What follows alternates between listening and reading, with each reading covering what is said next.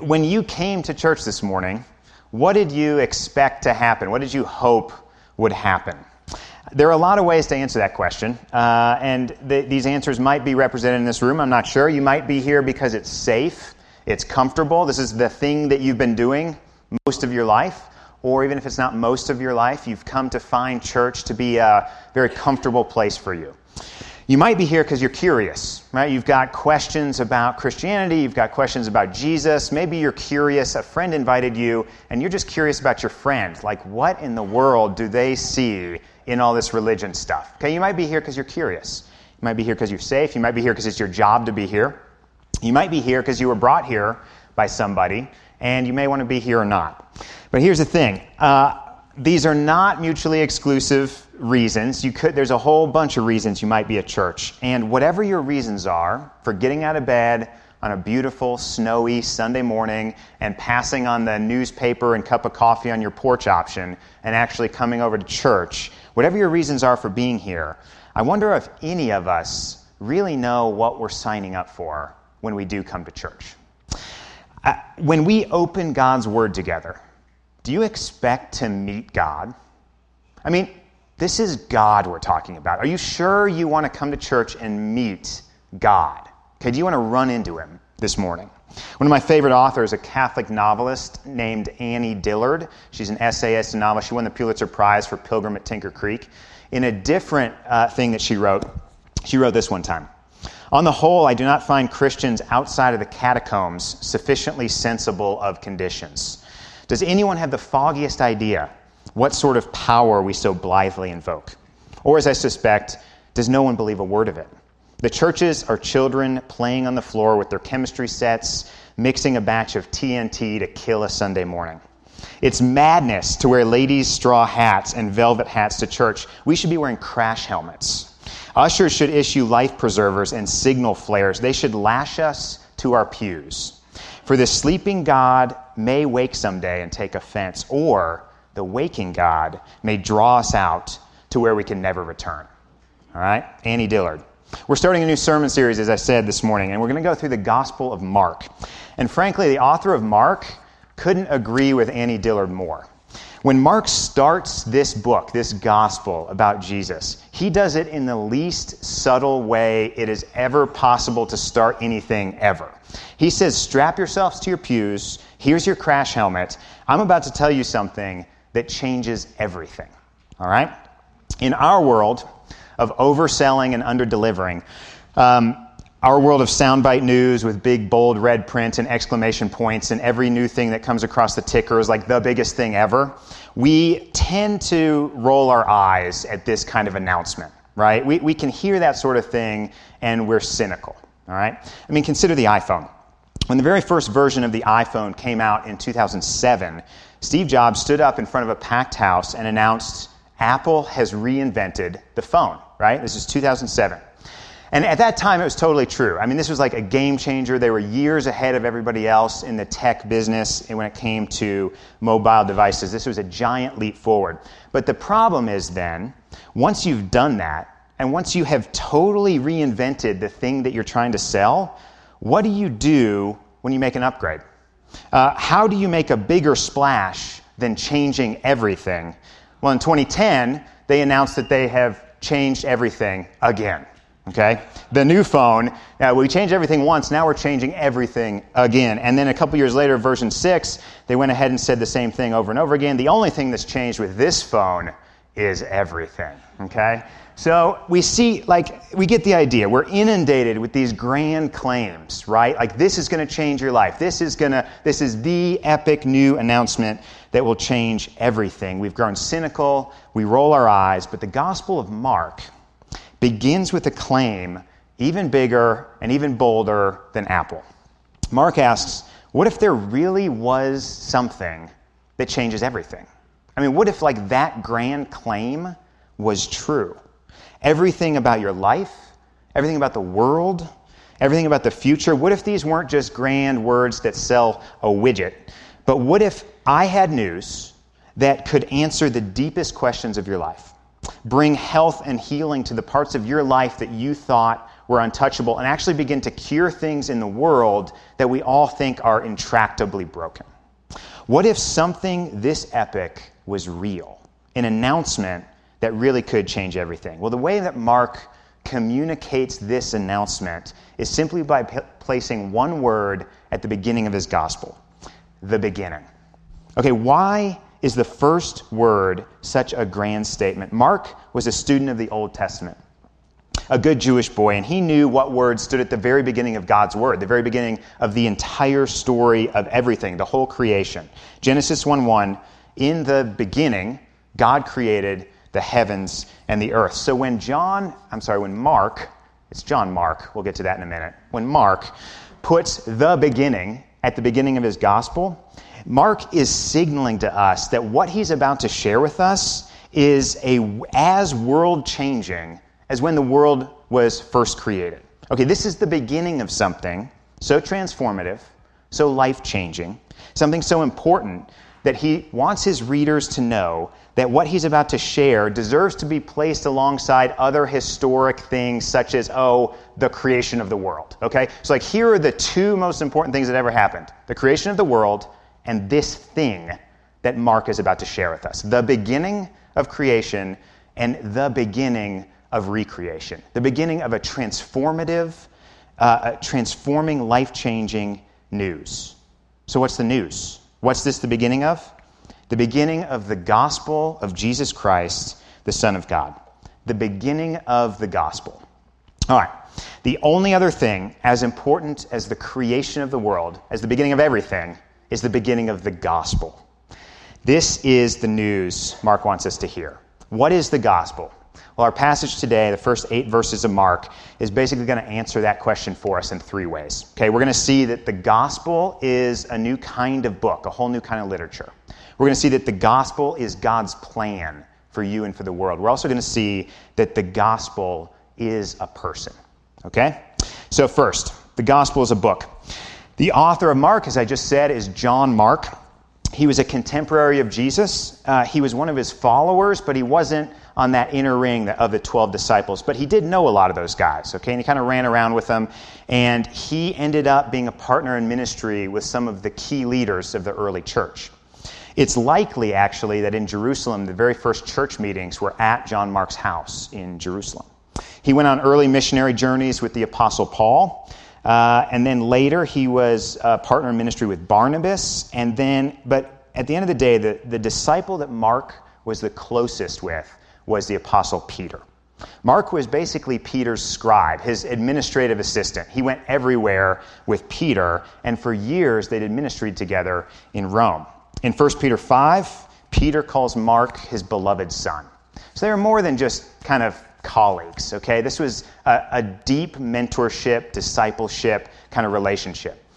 And so when we open the Gospel of Mark, we're basically reading Peter's firsthand testimony about Jesus recorded by his trusted friend, Mark.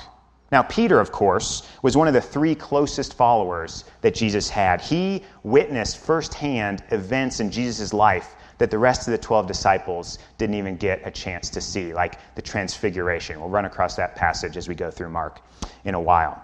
But this gospel was the earliest written account of Jesus' life. It was written around 60 AD, is our best guess. So this is only 30 years after Jesus' life, death, resurrection, and ascension. Mark was writing from Rome, like we said, where he and Peter were doing ministry together. And Mark is writing mainly to Romans, okay, so to a non Jewish crowd, a Gentile audience. And he's writing to Christians who are experiencing persecution for their beliefs and writing to a world largely unaware of these monumental events that Jesus has done for the world. In other words, he's writing into a culture where it's difficult to be a follower of Jesus, where the winds of popularity are blowing in a very pluralistic, hedonistic, self serving direction, but where the amazing news about the things that Jesus has done uh, uh, need to be desperately announced and desperately shared with those around them. Any of that sound familiar? Can we resonate with Mark a little bit in this valley? And the way he goes about this is by carefully strategically, and even beautifully laying out the historical facts of Jesus' life, death, and resurrection. Remember, Mark's writing within a generation of Jesus' own life, and he's surrounded by others who knew Jesus personally. So there's this built in fact check in everything that Mark writes. If he wants to embellish a little bit or sort of add a little thing, he can't do it because Peter's right there and Peter's like, uh uh-uh, it went down like this. Okay, there's a built in fact check to what Mark tells us. In fact, it's funny, Mark is so committed to the facts about Jesus' life that it actually gets embarrassing for the disciples pretty quick. I mean, his mentor, one, Peter, one of the, the um, foundational leaders of the early church, Mark records really shameful and embarrassing things about Peter's story in this gospel when Peter denies Jesus three times at his crucifixion.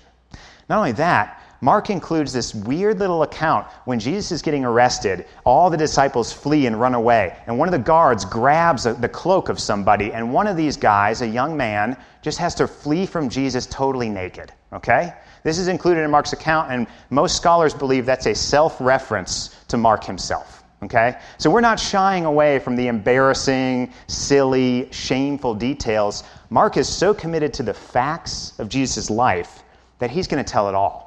If you're trying to sell a story, you don't put the silly, embarrassing stuff in. If you're trying to tell the truth about a real life, you just put it all in. And that's what Mark has done for us. C.S. Lewis was a great student of ancient literature. He once commented either the Gospels are historical accounts, or else some unknown writer in the second century without a known predecessor or a known successor for centuries suddenly anticipated the whole technique of modern novelistic, realistic narrative. What's C.S. Lewis saying? Mark invented a whole new genre of literature right here, and it's a genre that is a, a history of Jesus' life, but it's for a purpose. Okay? The genre that Mark invented is the gospel genre, and the gospel is history, it's biography, but with a purpose. It's not just to sell us on some great figure in history. There are a lot of authors who had done that sort of thing, right? Sold us on the Roman emperors or whatever. This is history and biography, but committed to the details so that it has a purpose in our lives. Yes, it's a story of Jesus, but it's also a call to action. It's a book that calls us not just to hear about the life of a great man, but to respond to it. You've got to reject him or you've got to follow him Mark doesn't give you a lot of wiggle room in the middle, okay? That's the purpose of the gospel. In, in chapter 8, we'll get to it eventually. Jesus asked Peter, Who do you say that I am? It's the central moment in the whole gospel. That is the purpose of this book. Peter had to answer that question in front of Jesus. Mark had to answer that question. Anyone who reads this gospel has to answer that question. Mark wrote this so that you and I would be confronted with the question who do you say that Jesus is? That's the point of this book. The gospel is a new kind of literature never before written in human history. The gospel is also the fulfillment of God's plan for human history. Mark announces the beginning of the gospel of Jesus Christ, the Son of God. And then immediately he launches into two Old Testament prophecies about his arrival. So, picking up in verse 2, we read, As it is written in the prophet Isaiah, Behold, I send my messenger before your face, who will prepare your way. The voice of one crying in the wilderness, Prepare the way of the Lord, make his paths straight. These are actually a combination of two Old Testament references, one from Malachi 3 and one from Isaiah 40. But it's interesting. Mark, remember, Mark is in Rome, writing to Romans, largely non Jewish audience that he has in mind. So, why, from the very beginning, start with two obscure references to Scripture that most of these people probably haven't read nor do they care about. Why would Mark start this way? I mean, he's lo- losing readers already, you know? Like, two lines in, he's, people are already glazing over, like, what are we talking about? What are these references to the Old Testament? I haven't read the Old Testament. I don't care about the Old Testament. Why does Mark include these references right off the bat? Because the gospel that Mark is a it, um, is about to share with us is a gospel about God's plans for humanity. Okay? God has been planning this moment for a long, long time. In fact, this gospel, the arrival of Jesus Christ in our world, it has been plan A from the beginning. Okay? So remember that first momentous moment in history, the creation of everything? Even before that, this was God's plan. Okay? The, the arrival of Jesus in our world isn't plan B. It's not like, oh gosh, put him in the Garden of Eden. They really made a mess of that. Dumpster fire. Now what are we going to do? No, no, no. This is plan A. Okay? Jesus' arrival in our world is plan A from the beginning of creation. And Mark is calling our attention to the fact that God does have a plan for this world. And it's an amazing plan that he has for this world. And his plan is filled with promises. He has been giving promises to his people for hundreds and hundreds of years, for thousands of years. God is a God of promises. And these, what feel like obscure random Old Testament references, are promises that are 400 years old, 700 years old. And Mark's point is God makes promises to his people and always keeps his promises. Do you believe that? Do you believe that God has made promises to you and that he will keep his promises? I mean, I don't.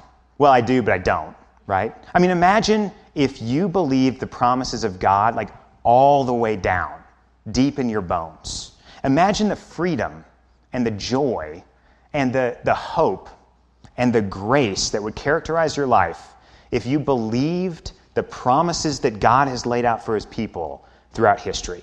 If you knew how rich they were and how certain and final God's word is to you.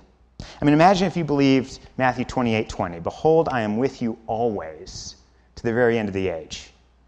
What if you believed you were never alone, not really, not in any way that matters deeply? That the opinions of, others, uh, of other people can't touch you because this, the sum total of your value is not dependent on what other people think. That your success or your failure at school or work is not the sum total of your value because God is with you always.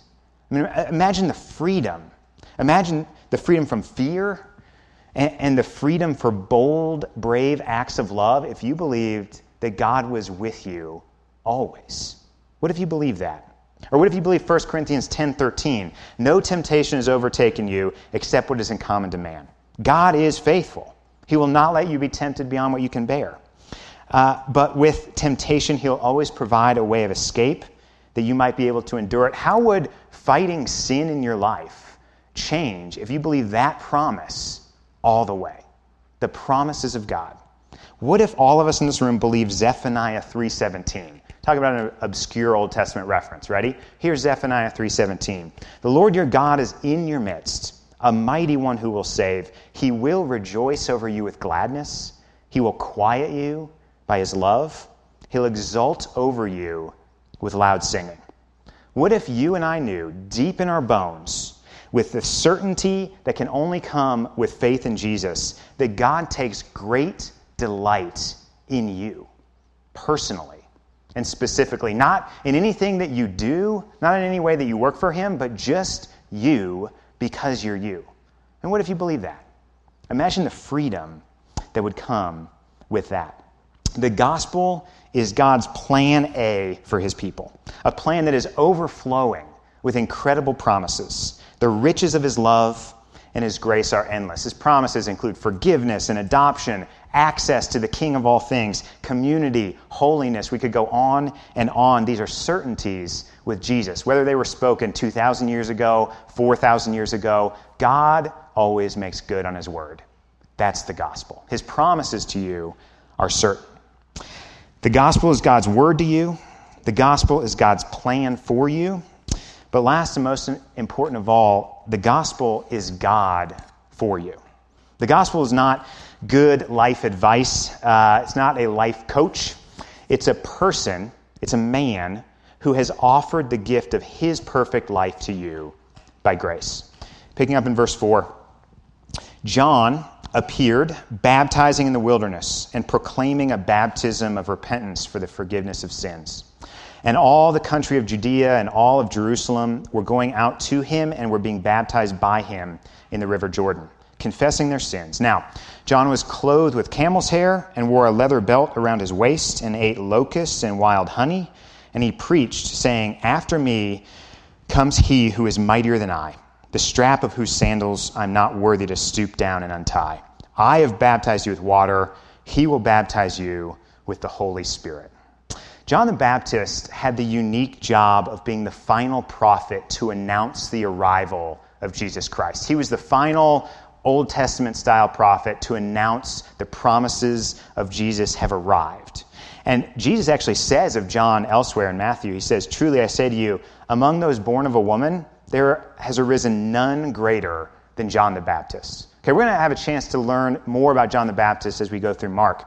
Um, but here I just want to point out how he does this. How does he go about preparing the way for Jesus? How do we in this room need to be prepared to meet Jesus? I mean, if we're here to encounter God, put on your crash helmet.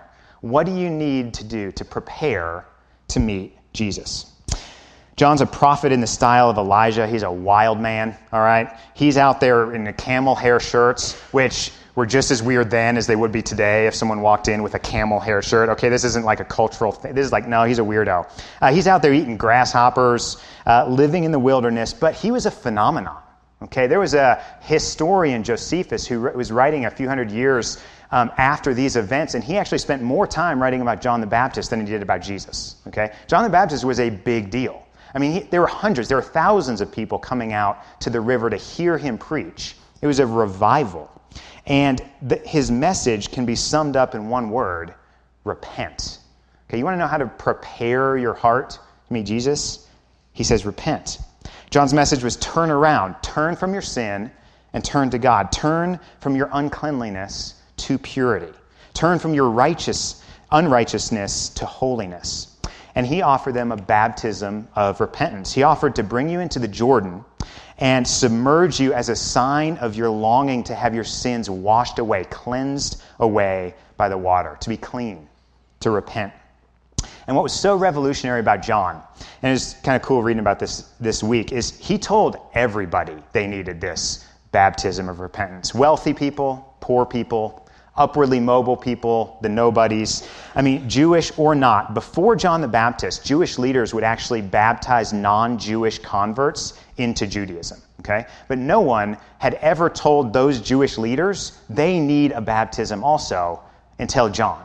He was the first one to go out and sort of confront the power of the religious leaders and say, You guys who know the most about the law of God, you actually need this the most. Okay, you understand God's high standards the most. You should understand that you don't live up to them the most. Turn from your sin, repent, turn to God. John preaches the law of God it, to prepare the way for the one who will fulfill that law perfectly. Here's the key thing to see about John, all right? John set out to expose people's spiritual needs through his preaching.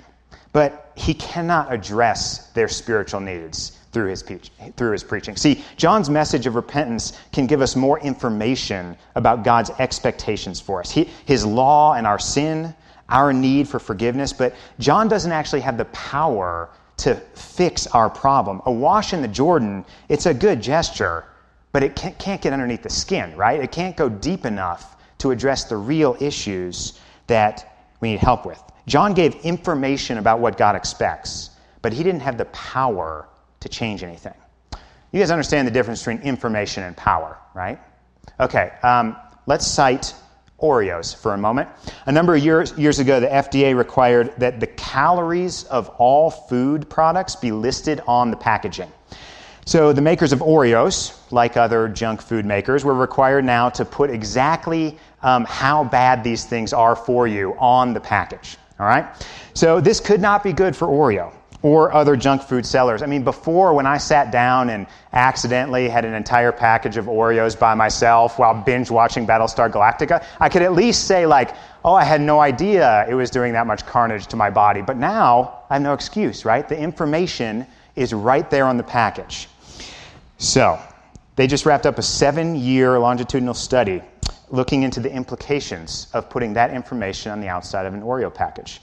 And um, the seven year study found that having access to the calorie count of food changed American eating habits exactly zero, right? information does not change us, okay? That we can know everything there is to know. We can even want to change our habits, but the power of, of transformation, of, of having a heart change, of having a life changed, is different than knowing exactly what we need to do, okay?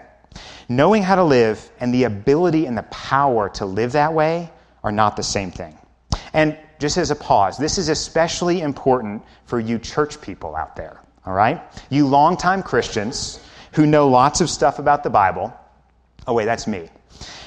It's very, very easy for those of us who have grown up around the church and the Bible to think our long experience or our deep knowledge or our right theology is the thing that counts with Jesus. But information about God is not what we need.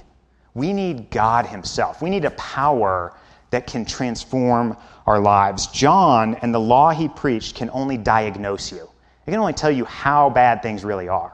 But Jesus, the one John points to, he can transform you. John tells us, I have baptized you with water, he will baptize you with the Holy Spirit. The baptism that Jesus Christ offers you is a baptism of power. It's the presence of God with you and in you. The Holy Spirit, God Himself, cleansing you from the inside out like water cleanses you from the outside in. John is the messenger. Jesus is the message. He's the one we need. John is the voice speaking in the wilderness, but Jesus is the word that brings life to our souls. Here's the gospel. Ready? If you only hear one thing I say all morning, perk up now and listen to this. God doesn't give you a plan to make your life better, He gives you a person that will live a perfect life and apply it to you. This is the news that God offers to make your life work, to bring healing to the places that are broken, to bring reconciliation to the relationships that are broken to fix our greatest problem. There are not new things that we need to do. There are not new strategies we need to outline. There are not new disciplines we need to master. You don't need to get it together. You don't need to straighten up. You don't need more information or perfect knowledge. You don't even need great advice or a perfect example of how to live. You and I need salvation, okay? We need a new power to come into our life from the outside. We need the baptism of the Holy Spirit that only Jesus Christ offers. A new life, a new power, a whole new creation in our life. That's the news that changes everything again. Okay, the creation of the world and the recreation of a broken world. These are the only two things that Mark tells us truly matter. Without hyperbole, without disappointment, without ever going out of style or breaking or needing an upgrade, the gospel of Jesus Christ, the Son of God, is world changing news. Do you believe it? That's what this gospel is going to be about. Do you believe that all those things are wrapped up in this one man? His word to you, his plan for you, and his own life applied to you. The gospel of Jesus Christ. I hope that you'll continue with us on this journey through Mark. I'm pretty excited about it as we unpack what all this means for us. I also hope that you uh, will invite a friend. This news that Mark is going to share with us is too good not to share. Let's pray. Heavenly Father, we do thank you for your plan for the world, lives. We thank you that even when it feels like you're not at work, you are at work. That when it feels um, empty or lonely or hopeless, your promises stand and you will make good on your word. Thank you for sending your Son, Jesus, our gospel, the news that we don't have to be perfect because he has been perfect. Help us trust it. Help us believe it. Help us share it. I these things in your name. Amen.